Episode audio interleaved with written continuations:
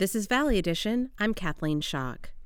In a surprise move this week, the Newsom administration lifted COVID 19 shelter in place orders, even as our death toll continues to rise at an alarming rate. Here to explain why the change and to tell us about the efforts to vaccinate farm workers is FM 89's Kerry Klein with our weekly COVID 19 update. Welcome back, Kerry. Hello. Thanks, Kathleen. So, first, let's begin with a look across the valley.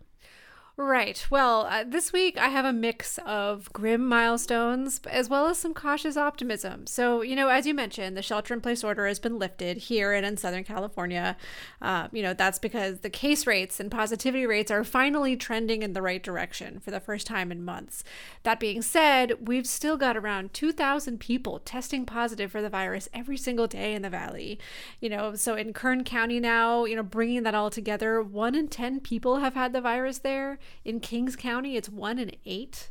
Um, and so many people are still dying of this virus. You know, there are between 200 and 300 deaths that are being reported every week.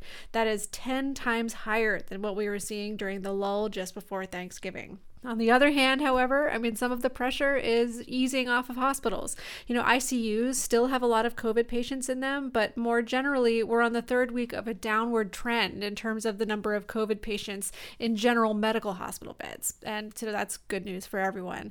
And then, you know, vaccine programs, they continue to chug along here in the Valley, but with stops and starts as county health departments grapple with, you know, much smaller and slower supplies than expected. As you said, some of these trends are going in the right direction, some are not. So, why did Governor Newsom lift those shelter in place orders now?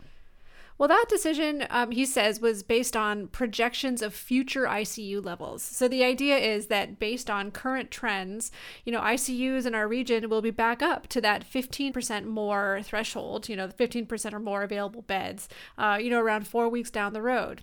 And so now we're back to the system that we were in before those orders, you know, this so called blueprint for a safer economy with color coded guides for business and school reopenings Almost every county in the state is in purple, uh, the, the most restrictive tier, but Mariposa is in red, one of the few counties doing better than the rest.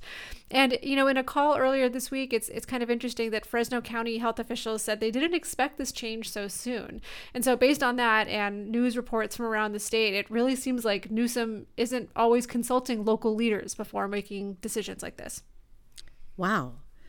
So, in most of the valley, the COVID 19 vaccine is mostly being reserved for healthcare workers and people over 75, or in some counties, 65. But in Fresno County this week, farm workers began receiving the vaccines. How significant is that? It's certainly a local milestone. I mean, Fresno is the first county in the valley to vaccinate farm workers. Um, it's among the first in the state. And county supervisors here have been talking about prioritizing this community for a long time. Um, and now they seem to be making good on that promise, at least with some small steps. And why is this community being prioritized so quickly? Well, as we've learned throughout this pandemic, it's the folks on the front lines, you know, going to work in person every day who are, you know, being mo- the most exposed to this virus. Statewide, food and ag workers are included in the same tier as educators and emergency services workers. Um, farm workers here are also overwhelmingly Latino, and Latinos and people of color are contracting the virus and developing severe symptoms at a higher rate than whites. There's also a new study uh, recently out of UC San Francisco that shows shows California's food and ag workers have suffered the highest mortality rates of any occupation during the pandemic. So, how is Fresno County getting the vaccines to these workers? Well, so for now, they're they're setting up a, a, mobile vaccination clinic and sending it out to individual businesses. So there were two events this week um, that have now administered around 100 vaccines total, and that's out of 3,000 that the county has set aside for farm workers. Our colleague Madi Bolaños was out covering the first event this week at a Mendota cantaloupe producer known as Pappas Family Farms. She spoke with Melesio Medina, who fixes tractors for the company. He mentions a man named George. That's George Pappas, who owns the business. I mean, it's, it's a great opportunity, man. It's a great opportunity that George is doing this for us. I mean, the people that didn't want it, I mean, I don't know what to tell them, but I mean, it's a great opportunity. It's, it's, um, there's people out there that, that were fighting for it. They want it. And I'm just, I'm just grateful that I got a chance to, to take it. Another worker told Madi that his coworkers are wary of side effects of the vaccine, but he knows of workers elsewhere who still need to wait weeks for it, so he jumped at the opportunity. You know, as a system of providing vaccines, the United Farm Workers Union says that even on this small scale, the county is pretty much hitting the mark.